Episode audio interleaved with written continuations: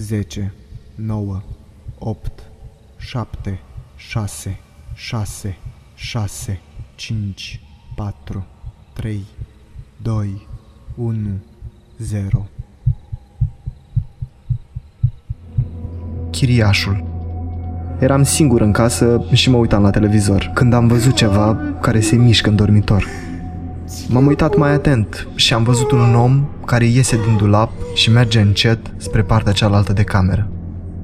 S-a oprit, s-a uitat la mine și a pus un deget la buze și s-a întors cu spatele. Avea sânge pe față și lipsea o bucată din cap, după care a dispărut înapoi în dulap. Ne-am mutat când am aflat că acea gaură misterioasă din tavan era de fapt din cauza chiriașului care a stat înaintea noastră. Acesta s-a împușcat exact în camera în care noi dormeam. Nici nu m-am gândit că dormeam pe creierii și sângele șters al unui om. Mă gândeam doar la ce am văzut. Și dacă ne-ar fi privit în timp ce dormeam?